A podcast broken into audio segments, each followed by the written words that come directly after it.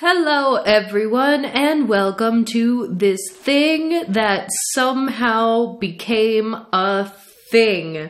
This is our 52nd podcast. 52 weeks of weekly podcasts. Why, that is one entire year. It is our one year anniversary special. My name is Courtney. I am here with my spouse, who uh you famously refuse to introduce yourself. I have to do it every single time. So I am here with Royce. We are the ace couple. And this is just wild. We're just gonna take a little trip down my cousin memory lane. We're gonna talk about what a silly, weird, interesting, nonsensical year that it has been of us talking into a microphone. So, first of all, hi Royce, how are you doing? This is the most public I think you have ever been. Yeah, pretty much. I don't really do community. I was going to say I don't really do anything public. Like, I don't really have social media, or if I do, it's like largely inactive and was never really used in the way that other people use it. Yeah, you have like a completely dormant Facebook account that was dormant as long as I've known you. I've never used sp- Facebook to actually like to post or communicate. It was kind of one of those things where everyone set it up and it's still there because for some people that may need to contact me that don't have my actual phone number or probably email, like that is one avenue. Mm-hmm. And that's pretty much it. I remember back in high school, the first social media platform that started going around was MySpace. Oh, of course. And I did have a MySpace page for a bit because that's what everyone was doing. And I tried for a brief amount of time to actually get on and interact with people. And the format of just posting into the void just does not make sense to me. Well, and that was the was- wild west of social media. that was like, it is the act of posting is a full on masking behavior for me. Like, it, it, it just doesn't make sense. You have no intrinsic motivation to do this. I, I am never at any point going throughout my day having something happen and think, I need to tell this to someone. So that's actually really interesting because I feel very much the same way. I didn't really do MySpace to the extent that other people around me did at the time. I had a Xanga, which sometimes when I say that, people are like, You had a what? A lot of people have never heard of that. I but I recognize the brand, the name, but I don't think I was ever actually on the site. I basically used it as like a catalog of my favorite weird videos in the extremely early days of YouTube. Because you could put, like, here are videos that I like. Um, and there was an entire section dedicated to videos that you liked. So I just put the videos I liked there, and then I went to my account to watch and, like, rewatch the videos instead of actually going to YouTube. But yeah, I didn't use it to interact with people in in normal ways. So this this has been quite an odd little uh, experiment for us socially because I didn't really use social media at the time I met you either, not not socially anyway, and about a year before we met, I didn't even have internet. I didn't do anything online whatsoever. So, to me, social media across the last seven years has been basically for my business. I set up a Facebook and Instagram and a Twitter for my business to promote it and advertise because that's what they tell you you need to do in the in the modern society we live in. But yeah, I don't know. Using it as a social thing is still very, very odd to me. So when I set up our Ace Couple Twitter account, I decided Twitter was the avenue because we planned to talk into a microphone for as long as we felt necessary every week. And that's very long form. And I figured Twitter we could just like post little quotes from our podcast and just like put it out into the world and that would be like our short form snippets taken from the long form stuff And I'm pretty sure my I'm pretty sure the first post that we sat down to make on our Twitter was like bear with us, we are new to talking to people. even even at the height of uh, my business social media usage, I had much bigger followings as as an artist on things like Instagram and Facebook, and I could never really figure out how to get a Twitter following for my business in the same way I got on other platforms. So Twitter, especially, uh, was an anomaly to me. But when I set up that Twitter account, man, a year ago, the very first thing I saw was the Twitter Ace community just absolutely up in arms about a post by Natalie Wynn, aka ContraPoints. so we decided that was going to be our very first episode was talking about that and why people were upset and our thoughts on it. And it was a bit funny, wasn't it? Because we entitled that very first episode ContraPoints tweeted and made us start a podcast, which is a little bit clickbaity because we were talking about doing this podcast for longer than that. For We- for months really on and off. We weren't really prepared though. No. and if I if I remember correct, we recorded really quickly. We threw the episode up on YouTube, and then over the course of like a day or two, actually got hosting and website figured out. Yeah, it was like one day we put it on YouTube and the next day we were up on the simpler podcast platforms to get established on, but some of them required a little extra time and approval.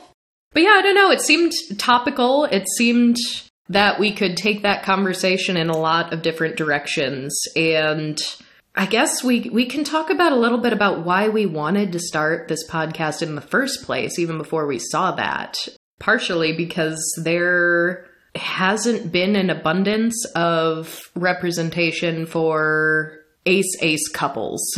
Asexual couples of any kind really is still very lacking in representation, but as two married asexual people, we found our experience to be quite rare. And we'd also find just having little individual conversations with people over the years that a lot of people really felt a lot of hope, I guess, knowing that this was and could be an option for them. Because I think, especially amongst romantically inclined aces or aces who do want relationships, the struggle in thinking, well, I'm probably going to have to be in a relationship with an allosexual person just by the numbers game and what's that going to look like and is that going to cause issues? Um, so that that's a really big anxiety that a lot of people have. So I suppose just creating a little bit of real world representation, like, hey, we're here, we exist, this is an option, was certainly part of it. But then another part of it was also the fact that in the asexual discourse and asexual communities that we have observed over the years, we've had a lot of opinions that were kind of unpopular or not discussed very heavily. Like our very second episode was talking about how much we hated sex education. and the only reason why we watched that show in the first place was because all of these online A spaces were just frequently talking about how good it was and how validating it was and just praising this representation for this asexual character. And we watched it and we were like, what? Did we watch the same show? But I hadn't really seen anyone talk about that show in the way that we experienced it. So there was also an element of are there others out there who feel the same way we do, but nobody is talking about it? And it turns out, yeah, a lot of times that is exactly what happened. We have gotten a lot of emails and comments and, and correspondence from people who have been like, thank you. I thought I was the only one. So that's been really, really good to see. And then just talking about deeper issues. I have been a spectator of, and to to varying extents. Sometimes I'll try to pop in and engage with an Ace community online, and then retreat back into my little hole, back and forth over the last decade or so. I've noticed that a lot of the discourse just hasn't really evolved very much. Some of it has, and some people are trying to push it further than others, but I've seen the same sort of asexual 101. This is your basic introductory information to what asexuality is. And it's normally presented very much in the I am talking to someone who I assume knows absolutely nothing about asexuality whatsoever. And over the last 10 years, I feel like we have gotten past that a little bit. We have gotten some more representation. We have gotten some better representation. More people know at least a little bit about what asexuality means. And yet, a lot of our forward facing public talking points haven't really changed to reflect that nearly as much as I feel it should have. Because, my goodness, a decade ago, the ace representation on TV was like that dreaded house episode, which we did an episode talking about that, but I watched it when that show released. And that was the first time I heard the word asexual said on TV. And it was dreadful. It was awful. It was the worst possible representation you can imagine.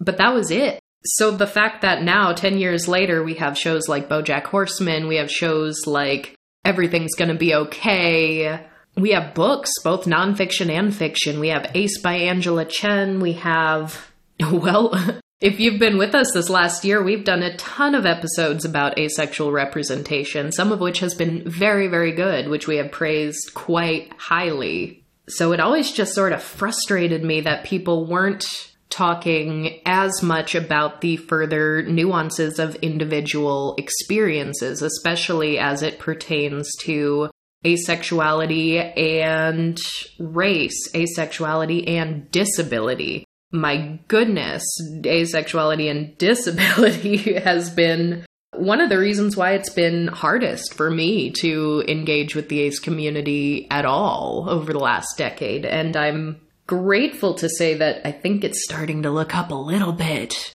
Over the last year, I think I've finally started to see a, a wedge that I can just dig into a little further, just sort of an in to talking about these things in a way that people seem to be receptive to.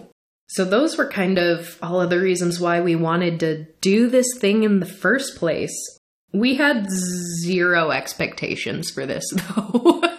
There was certainly the big looming question of is everyone just going to hate this and hate us so much that we're just going to have to stop and call it a day?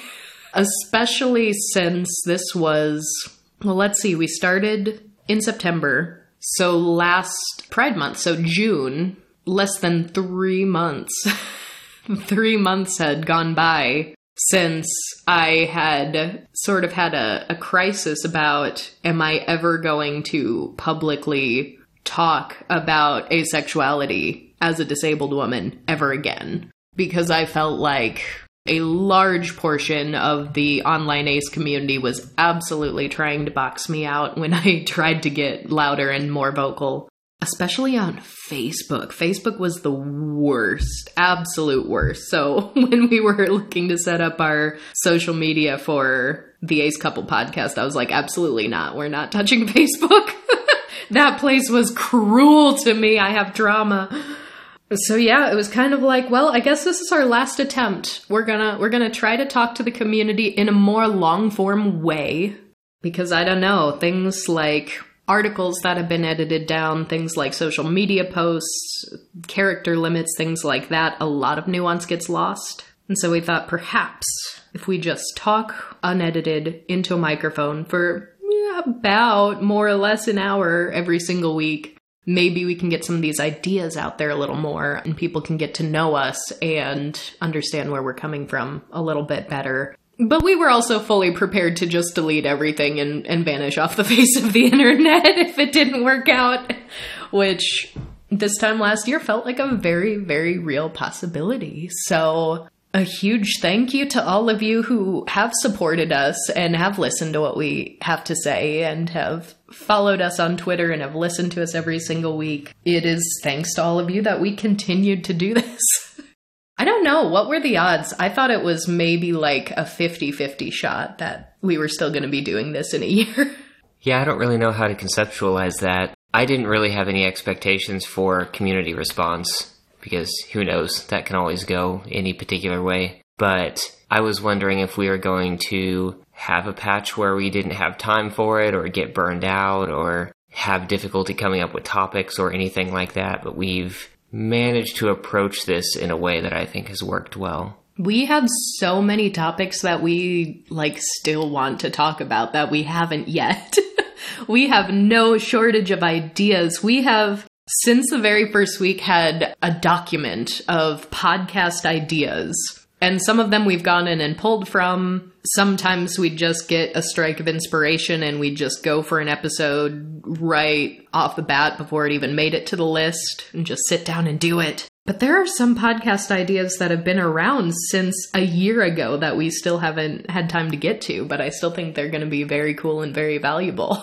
So I've also been impressed at our ability to not run short of concepts.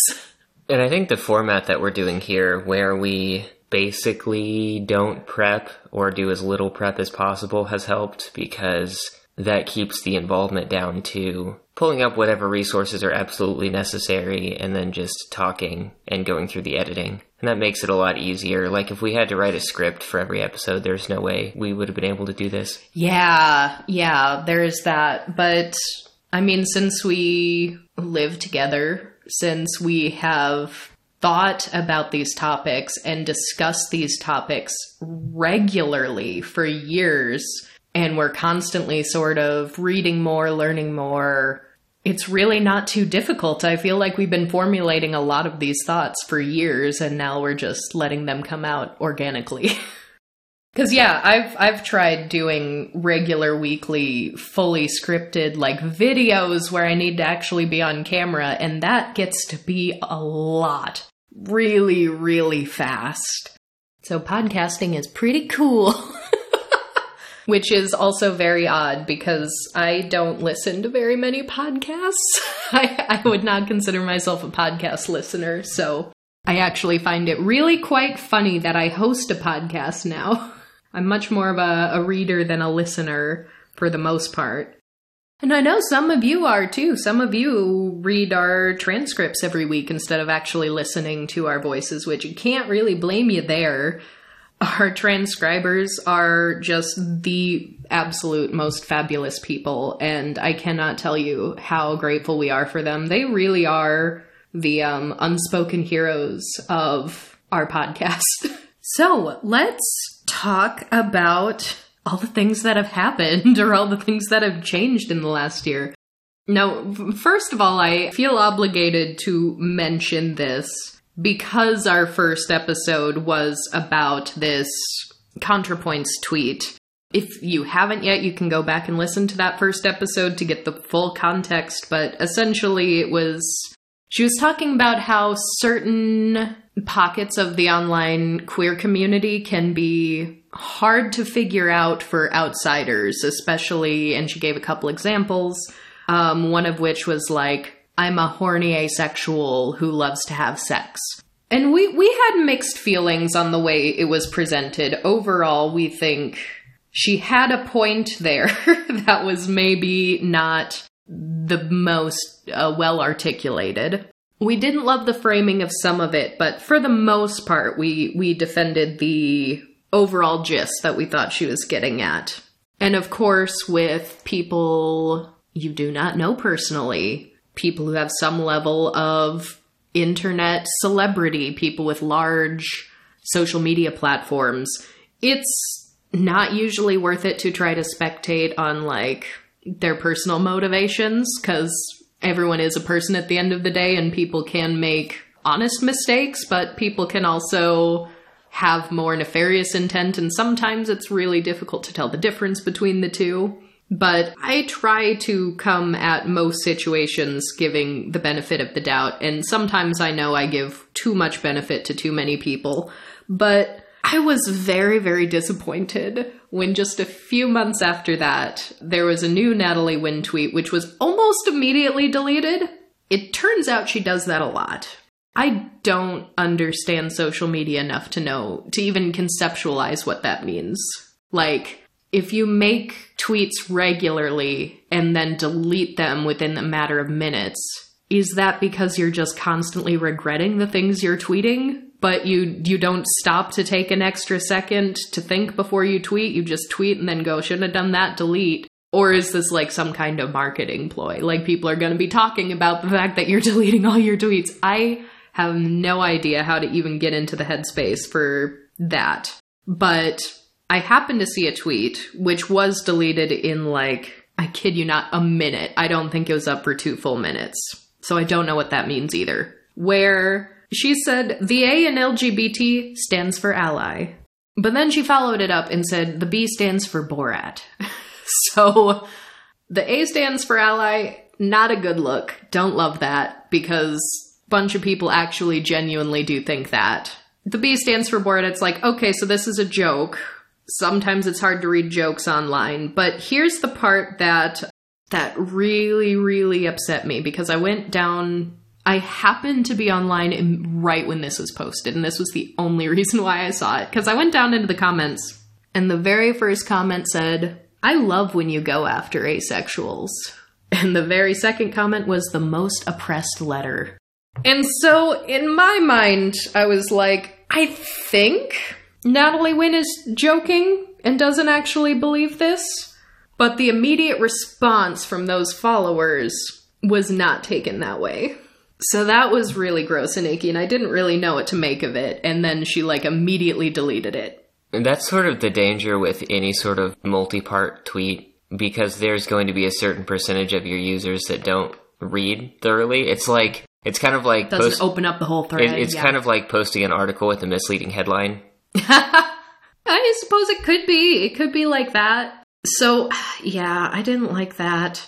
And then when it was gone, like 60 seconds later, then it's like, I don't know. I, I can't really speculate on motivations, but when I was just baffled, I was like, well, the two most obvious things I can think of are either she saw those first two responses and was like, oh, that's not what I was going for, delete that, in which case that's admirable. Like, I was trying to make a joke, but clearly it's hitting exactly the wrong audience and bad joke sh- shouldn't have done that. Or it's one of those things that's like i'm going to post this just long enough for some people to see it and then delete it before it gets you know reshared to a bunch of other people and you know get the rumor mill talking that kind of a thing. And if that's the case i i super don't love that. So i haven't seen really personally much else or anything else from her on that front, so I don't have too much to talk about there, but over the last year we we have had a variety of just like projects, community projects, various media involvement. I think the first big thing was Disabled Ace Day during Ace Week, which I was really quite pleased with how that turned out. I ended up meeting so many new aces with a variety of disabilities whom I had never heard of before, never spoken to, some of whom have become friends and we've spoken quite regularly since then. So that's been a really, really neat thing. So I'm I'm still sort of in the process of formulating and shaping and thinking about what the biggest value in a day like this is and how to plan future years because I think that that really coming together and meeting each other and seeing each other's stories was something very unique for disabled aces uh, that we, we don't get very often. So, would definitely love to get more of those stories out. Also, as a result of Disabled Ace Day, I'd, I'd almost forgotten about this, but it was, I want to say North Carolina a public radio station interviewed me in November about it, and I think it was North Carolina Public Radio, which seemed like a very random place to reach out to me, but I was like, sure.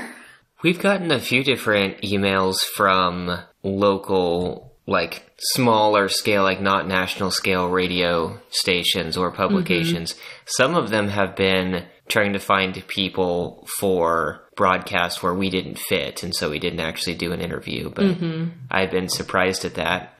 I guess it makes sense to have podcasters on an audio only format, but I hadn't thought that that would happen. I'm surprised that it surprised you because I've done so much media for myself and my business over the last seven years, so you know how some of those things just like come out of the blue. Yeah, I think it's more that I haven't regularly listened to radio in so long that I I think that I just forgot like how radio stations do things. Yeah.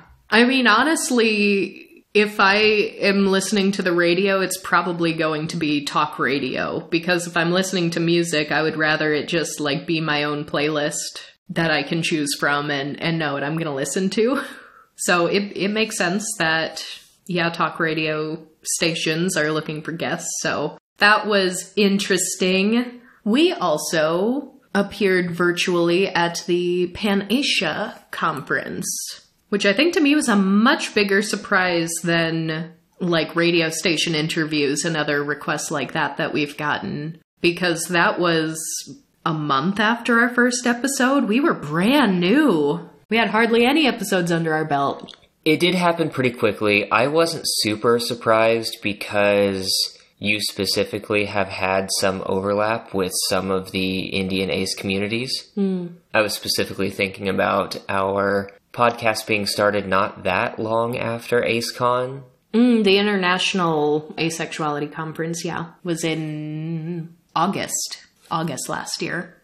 But yeah, that was really delightful. I, I had fun with that. It was great to meet some of the folks involved in that. That was also right around the time that we made our only attempted foray out into the real world since the pandemic started because we had gotten vaccinated. Other people we knew had gotten vaccinated. Cases were going down. We've been very carefully watching cases in our area ever since March of 2020. And it was like right before Omicron became like the new variant and the issue. And we had some friends who were getting married and you And were actually in the you were in the bridal party too. Yeah, but of course we decided to do a video call with some people on the other side of the world on the night in between the wedding and the wedding rehearsal. Yes. Which was also like right after Disabled Ace Day. And it was right around like Halloween time. And I do a lot of like historian work with like mourning and death and grief. And just like the Victorian hair art thing is something that people really like to break out around Halloween. Like all the historical houses are like, oh, we're going to do the weird hair history stuff for Halloween. So being like a, a mourning historian, a hair artist, an asexual, all of these things has me just so busy and frazzled at the end of October. Like I, I can hardly even just enjoy the season anymore because I'm like a mall Santa at Christmas time. just so much going on. So we had Disabled Ace Day, which I did so much work for, and I was so sleep deprived because I was tweeting for like a solid 24 hours trying to get all of the all of the different time zones involvement. So uh, we did that. Then we had a rehearsal dinner. Then we had to be up at like before dawn to speak at the Pan Asia conference, which was a delight. But then we had the actual wedding that day.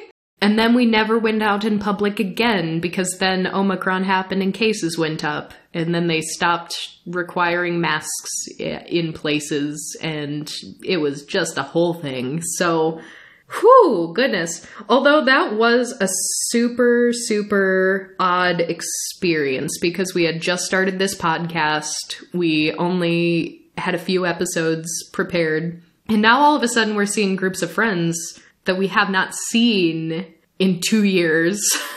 And they're like, oh, what's new with you two? And I didn't know if you were really out to them or if you cared. Oh, you knew I wasn't. We had had that conversation before. well, it's, it was sort of a like, is it because there's a reason you're not saying it or is it just because you don't talk to people? Was kind of the like, I didn't know how to answer that question when other people were asking me, like, oh, why do you have to be up early in the morning? What's new with you two? Oh, you started a podcast. What is the podcast about? so I was just like, oh no. Because I am an open book. I will tell anyone anything they ask. You don't talk to people. so, which is, I think, oddly enough, the only time that that has ever happened after being married seven years. Because normally we're either with people who very much know what our deal is, or we're with very casual strangers where nothing like that is really coming up. So yeah, that was that was that was odd. That was an interesting one. And then on International Asexuality Day, we successfully launched our Aspex Committed to Anti Racism project, which is a well, you can listen to the episode for yourself if you want all of the details, but it is a Discord community. It is sort of a book club. Uh, many of us are reading, if not finished, with Me and White Supremacy by Layla Saad and doing corresponding journaling prompts along with it. But we also have an online Zoom meeting branch of it where we have met, I guess, six times now. It's been about six months. That was April 6th that that was announced. And was IAD also the day that we launched the marketplace? Did we do all that on the same day? Or no, we did that for Pride Month, didn't we? Yeah, I believe so. Yeah. So Pride Month, we launched the marketplace for Ace and Arrow small business owners. And that has been so cool. That has been just the coolest thing. We have over a hundred shops on there. I did not even know that there were a hundred ASPEC owned businesses out there. But we have artists, we have authors, we have game designers.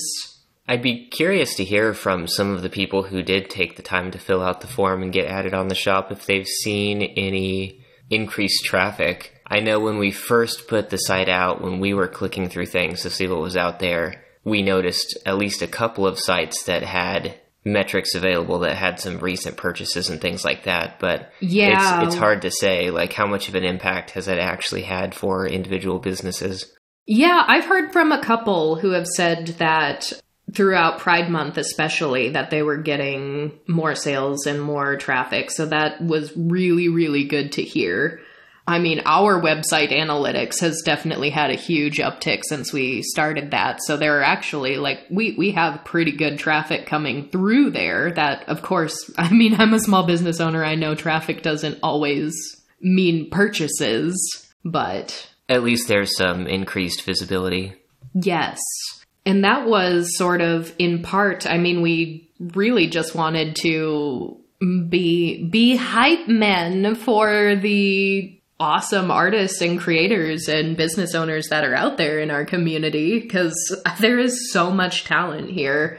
And a lot of that I got to see firsthand during Disabled Ace Day. A lot of people who picked up that hashtag who were disabled artists, who were crafters, were just posting about all these things that they create that were so cool. And I was just blown away at the amount of talent. So I wanted to keep that going and have something that people could reference.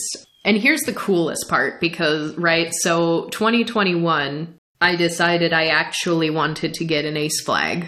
But I also wanted to preferably buy a flag from an ace person because there are all of these like larger companies that you can go on that just have like every pride flag and you can just pick and they're normally very cheap like shockingly cheap. But I was like, I'd rather buy this from an ace person if I can. So I I went to AVEN to ask. I posted on Twitter asking. I asked a ton of people if you knew anybody who actually sold Ace Pride flags. And nobody, nobody could give me an answer. Not a single person knew of an Ace person selling Ace Pride flags. But my goodness, I'll be darned if we didn't do it. I think there there's at least one shop in in the marketplace that actually sells pride flags that I saw. It could be there are more now because now we have over a hundred, but that was super, super cool. And really, there are so many different things. There is someone on there who makes handmade soaps. There are stickers, buttons, there's underwear.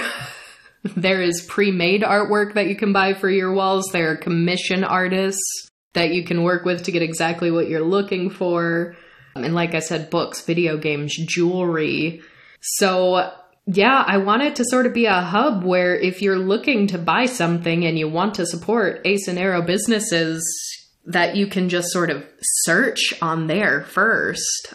And you can search by product type. If you're looking for something specific, you can search by identities if you specifically want to look for disabled ASPEC business owners, or we have BIPOC, neurodivergent, trans, non binary. We have all sorts of identity tags um, as well as the products on there. And there's just so much cool stuff on here. We we've bought a lot of things from some of these businesses already and I'm still working my way through trying to see what everyone has because we got a bit of an influx there and I I couldn't look at everyone yet, but I'm working my way through. so I think yeah, as far as pride projects go, I think that was a a pretty successful one. I was happy with that. And I also wrote an article for Bon Appetit. that was the weirdest place to write an article for for me. I never would have thought that I would be writing something for Bon Appetit. But thanks to the fact that we had this Twitter account, I happened to see that an editor at Bon Appetit was looking for pride pitches for things pertaining to pride and food. And so, of course, when I saw that, I thought, well, you can't have a package of articles about pride and food without talking about cake and asexuality, or by extension, garlic bread and asexuality. So I pitched it with very little expectation because I hadn't written for an online article of that scale before. So I wasn't sure if just on that alone they'd pass on it, but they picked up my pitch. I wrote my article. I was really, really quite happy with that. They actually paired me up with an ACE editor also, which I thought was really, really cool because they very much did not have to do that, but that gave me a lot of additional confidence that my article was going to be treated with respect. When was that? Am I allowed to actually talk about cake and asexuality yet? Probably pretty soon. We'll have to do an episode on that. Because my gosh, I had like a thousand words to talk about this, and my first draft that I sat down just to write before editing it down was like three times that. And I went, oops! That article was published on June 22nd. Okay, so yeah, pretty soon. pretty soon I can talk about cake again. But in the meantime, the link to that article will be in the description of this episode, along with all other relevant links. So I guess here's another odd one. So I was interviewed for a piece about asexuality and disability for a Canadian news site, along with a couple other aces. And it was about a year different from the the article I have referenced multiple times that was not particularly well received in the ACE community. And the reaction was so different. It was astonishing because the ACE community pretty universally rallied around that article and said this is this is good, let's boost this up. This is is positive. But then there were all these people in the comments calling us groomers and just saying horrible hate and bigotry, which is just a product of the times, I suppose. But it really, really seemed odd and put things in perspective for me because it was just one year different. And the year prior, it was the aces coming for me, not other people. And so now that it is the other people coming for us, I kind of wish that last year the ace community wasn't spending so much time attacking our own. And not that we're perfect on that anymore. There have certainly been some times where I've been more involved on Twitter than I have been in the past. I've definitely seen some instances where that sort of social media mob mentality has caused the ace community to cannibalize their own to a certain extent. I can think of two or three really solid instances of that that I've personally witnessed in the last year. And that hurts every time because I've kind of been there, done that. But not everyone stays around long enough to see if they'll bounce back from it like like we did. We were like, "Well, let's start a podcast. If they don't like us then, then we'll leave." so I I do still think there is a a conversation to be had which which we'll have in in some more detail probably before too long of just the ridiculously high standards that we sometimes hold each other to in these small sort of insular communities a lot of which isn't because someone is outright doing harm to others, but because we are so afraid that this person and the way they're talking about their experiences is not going to properly appeal to outsiders, to allos, to straights. And that's something I think we've gotten a little bit better at over the last year, but we've still got a long way to go on that as well. Because I just want the community to feel more like a community. I feel like I've started to find community in the last year. Despite attempts to find community earlier, it never really clicked because nothing felt like a community. It felt like just infighting, but not even infighting with people who you're in community with. It's like you're infighting with strangers who are trying to say that they're a community without supporting each other in the way a community should. It's a conceptual community based off of association or overlap of identity terms. Yes. Without much more involvement going on aside from the fact that we are involved in the same spaces. Yes. Very much that. So I think those are most of our big projects and our big things that we did over the last year. I guess we started that second YouTube channel kind of the ally couple. oh yeah, that's something that we that we talked about a little bit a long time ago just as a resource to document web accessibility things. Mm-hmm. Right now, the only thing that it has is a few short screen recordings of tweets that are read through a screen reader. At some point, it'd be nice to actually record a site audit and post. I think that would be a good resource to have. Oh yeah, but it's just a place to house examples that we can link to when we're actually discussing this thing, these things, because we have spoken about web accessibility in an episode and occasionally on Twitter before. Well, and we we do web accessibility things. People have hired us to audit their websites for accessibility and last year we did accessibility work with the International Asexuality Conference. And accessibility has just sort of long been a part of your job in, I guess, professional settings. In in your job job, not your contract work. So yeah, that's been interesting. We haven't done much with it yet. I, I've tweeted some of them out just because I think some of them are really interesting. But there was one tweet, for example, with just just a bunch of emojis, and I think it was just the silliest tweet. It was just like, do not simp was the tweet. That was the tweet, but it was surrounded by pointing hand emojis, just pointing to the words do not simp. And what? It took like over five minutes on a screen reader to, to read that tweet that just says do not simp. Baffling. It's the worst. And I think that's something that the average person doesn't really understand because people sort of make this artwork with emojis and make like very aesthetic looking tweets. And some of them actually are pretty cool. And what what Twitter needs to do is recognize when there are more emojis than letters. And it needs to turn that into an image and prompt people for an alt text for it that would solve a lot of issues. People can still have their visually aesthetic tweets, but you're not going to be wasting the time of screen reader users reading minutes of nonsense that means nothing.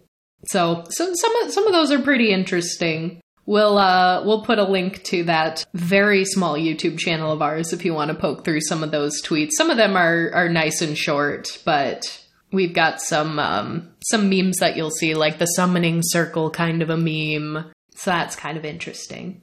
Other than that, what what have, what have been our highlights? What have, what have been the lowlights?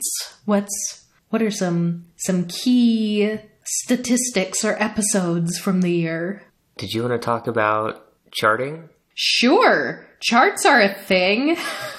It did not even occur to me when we started a podcast that we would actually be charting in some countries. But as of the time of recording this, we have charted in 24 countries. 24! That's two new countries per month that we've been doing this. We have just charted in. And, and some of these we've charted in multiple times but that's been baffling. So I guess I can read those off. If you're from any of these countries, thank you. We love you. Thank you for being here. Uh, how did you find us? Where did you come from? so some of these have been a surprise. Um, this is also probably in the order that we charted in them into. So I don't know if that's interesting at all, but I've just been basically every time we hit a new chart, I've just been noting it down. So, in order, Norway. Norway was the first country we charted in. Hello, Norway. We love you, Norway. Followed by Saudi Arabia, Luxembourg, Russia, Australia, Canada, then the US. The US was number seven. Our home country was the seventh country we charted in. Followed by the UK, Germany, Austria, Macedonia, New Zealand, Singapore, Netherlands, Japan, South Korea, Spain, Belgium, Hong Kong, Costa Rica, Iceland, South Africa, Denmark, and Switzerland. And I don't remember, I maybe I should have noted it because now I, for some reason, just assumed I'd remember, but I don't. A couple of these we've actually hit number one. And I've been like, why? I think we hit one in Costa Rica and or Macedonia. These charts fluctuate so much. Oh yeah, it's I- like the day they change daily. I think what causes it is a a big influx of new followers. Yeah, all- like all new at once. subscribers, which has been really really interesting because some of these countries we have been like consistently in the charts ever since we first appeared there. And some of them will just be charting for like a week and then it'll fall off and we'll never see it again. What is the funniest thing that has happened to us as a direct result of having this podcast? Because to me, it's either between some of the sillier hate comments, like when we were called insults to humanity and nature, which I think is great. or was it that, like, celebrity life coach who was emailing us repeatedly asking to be a guest on the show? They're both pretty good. A couple of the emails we've gotten is where my mind went. Because as soon as you start a podcast, you start start seeing all these emails from companies that are wanting to try to monetize your podcast mm-hmm. or things like that, or to be on a podcast. Mm-hmm. And almost universally, you can tell that many of them don't seem to have even read like the two sentence bio for the podcast, yeah, some Let- of them just get like mass blasted out all the new podcasts. let alone listen to an episode.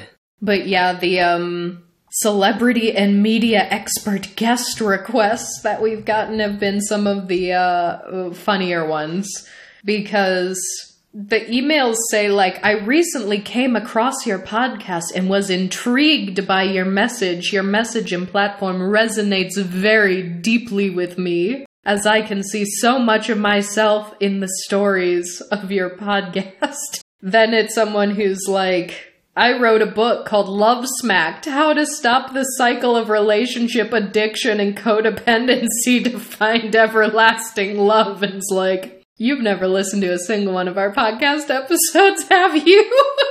but what really gets me is the, uh, you ignore those emails and then you just keep getting them. Like, hey, I still want to be a guest on your podcast. here are all the things I can talk about, like toxic relationships and codependency. And we're like, no, thank you. Very, very funny. Oh, in fact, I, I believe we set up a Twitter poll about how offended we should be that that was an ask. The options were a little offended or very offended, and Twitter decided that we should be very offended by it. So that's our stance. We're sticking to it. Twitter has spoken. We are very offended by this. How dare she? Her title is Holistic Psychotherapy and Life Coach. I'm I'm sorry. We respect our audience way too much to subject you to a life coach. Yeah, I don't like most of those terms. we we wouldn't do that to you. But we do have uh, many other guests that are lined up for the future.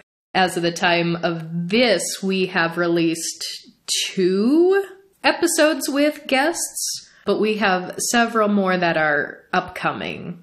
And of course, everyone we have lined up so far are people that we really like, so we hope you will too. Nay, we are confident that you will too. Other than that, I think that's about all we're at liberty to say right now. There are a couple other projects we have involvement in that we can't really talk about yet, but I think those will be very exciting when we can.